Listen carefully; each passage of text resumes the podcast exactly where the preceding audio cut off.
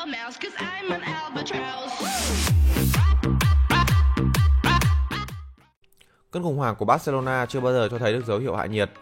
Sau chiến thắng le lói với tỷ số 3-0 trước Levante ở vòng 6 La Liga, đoàn quân của Koeman tiếp tục trở lại hình ảnh dịu dã khi bị Benfica quật ngã với tỷ số 3-0 trên sân khách.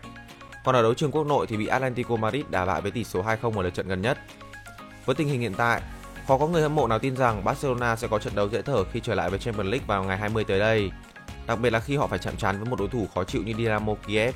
Bên kia chiến tuyến, Dynamo Kiev gần đây chơi không thực sự tốt ở giải quốc nội và đang có nguy cơ bị đe dọa ngôi đầu. Trong khi đó tại Champions League, câu lạc bộ này cũng không thể lạc quan khi chỉ có được một điểm trong tay sau hai vòng đấu.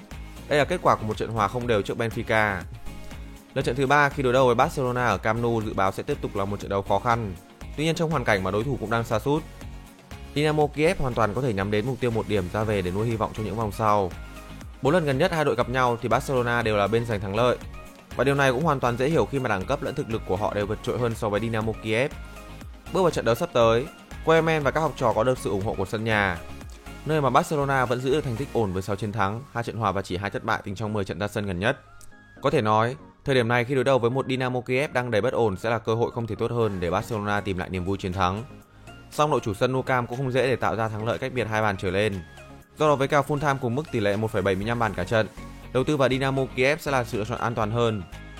Trung cuộc, Barcelona thắng Dynamo Kiev với tỷ số 1-0 mà xỉu sẽ là sự chọn của chuyên gia.